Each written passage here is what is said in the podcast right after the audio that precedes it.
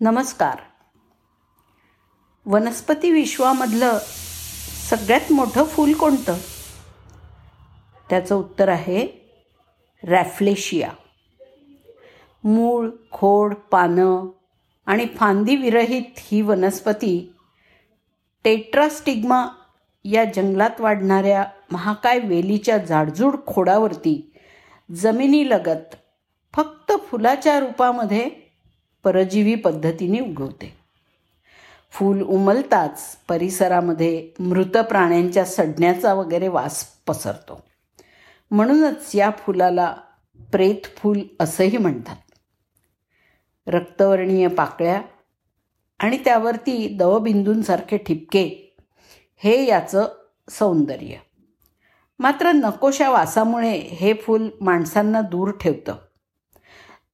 पण काही विशिष्ट उडणाऱ्या माशांना मात्र ते पराग सिंचनासाठी आमंत्रित करतं. तब्बल तीन फूट व्यास आणि नऊ किलो वजनाचं हे जगामधलं एकमेव मोठं फूल नर आणि मादी अशा प्रकारामध्ये वेगवेगळं असतं. त्यांच्यामध्ये मैलाचं अंतर असलं तरी पण दोन्ही फुलं एकदमच उमलतात. आणि आठवडाभर तशीच राहतात. या काळात या माशांना एवढ्या दूरवर पराग सिंचनासाठी आमंत्रित करण्यासाठी हा वास उपयुक्त ठरतो. अग्नेय आशियाई पर्जन्य वनांमध्ये निसर्गाची ही देखणी देवाणघेवाण आज मात्र संकटात सापडली आहे. विकासासाठी मातृवृक्ष वेलींवर कुऱ्हाड पडली की याचं आयुष्य संपतं. किंवा तथाकथित प्राचीन वैद्यकीय उपचार पद्धतींसाठी ते अकालीच खुडून नेलं जातं. त्यामुळे एक जण गेला की त्याच्या विरहाने दूरवरचा दुसरा त्याचा साथीदार पण पराग सिंचनाअभावी कोमेजून गळून पडतो.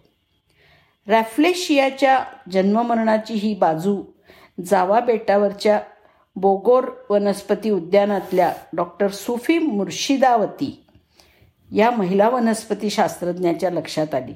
आणि तिथेच या प्रेत पुलाच्या त्या उद्यानामधल्या मधला जन्मप्रवास सुरू झाला. जंगलामधील प्रजाती नष्ट होण्याच्या मार्गावरती असतात तेव्हा प्राणीसंग्रहालयांच्या सहाय्याने त्यांचं रक्षण आणि संवर्धन होतं. डॉक्टर सोफी यांनी याच पद्धतीने पर्जन्य वनांमधील या दुर्मिळ फुलाला बोगर उद्यानामध्ये मातृवेलीसह नवीन घर दिलं.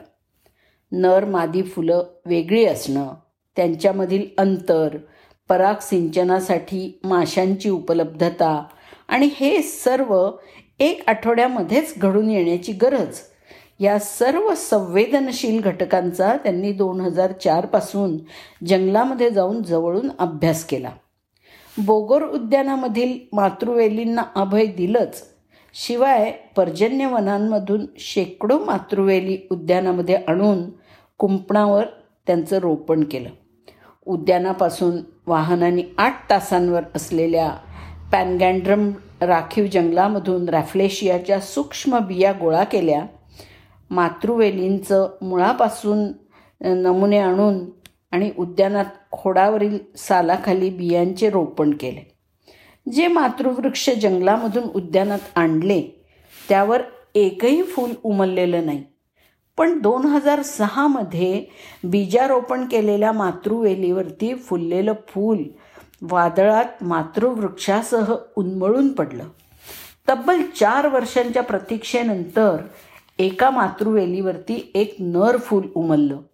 तर पुढील वर्षी दोन मादी फुलं उमलली.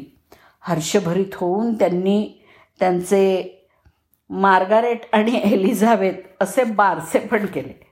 दोन हजार सहा ते दोन हजार वीस या चौदा वर्षामध्ये त्यांनी उद्यानामधील अनेक मातृवेलींवरती बीजारोपण कलम प्रक्रिया वगैरे केली. पण फक्त सोळा प्रयत्नांमध्येच त्यांना यश मिळालं. या वनस्पतींमध्ये मृत्यूदर नव्वद टक्के असताना डॉक्टर सोफी यांना मिळालेलं यश नक्कीच कौतुकास्पद आहे. नर आणि मादी फुलं एकाच वेळी न उमलल्यामुळे त्यांना पुढील प्रयोगासाठी बिया मिळाल्या नाहीत. पण आता पश्चिम मलेशियाच्या पर्जन्य वनांमधल्या या वनस्पतीच्या संवर्धनाची संपूर्ण जबाबदारी मलेशियन सरकारने उचलली आहे आणि ही फुलं आढळणाऱ्या जागा संरक्षित केल्या आहेत. चीननं पांडांचं संवर्धन याच पद्धतीनं केल्यामुळे रॅफ्लेशियाला मलेशियाचा पांडा असं पण म्हणतात. बोगोर उद्यानात डॉक्टर सोफी यांनी लावलेल्या शेकडो मातृवेलींपैकी तिघींनाच मातृसुख मिळालं. पण एकला चलो रे याप्रमाणे आजही ही शास्त्रज्ञ बाकीच्या मातृवेलींबरोबर बोलत असते. निराश होऊ नका. तुमच्याही पदराखाली एक दिवस निसर्गाचं हे गुलाबी सौंदर्य निश्चितच उमलेल असं सांगत असते. वातावरण बदलाचं संकट आणि मानवी हस्तक्षेपामुळे अनेक प्राणी आणि पक्षी वनस्पती जगण्यासाठी धडपडत आहेत. त्यांच्या संवर्धन आणि संरक्षणासाठी कार्यरत असणाऱ्या शास्त्रज्ञांना या प्रयोगांमधून खूप काही शिकण्यासारखं आहे. धन्यवाद.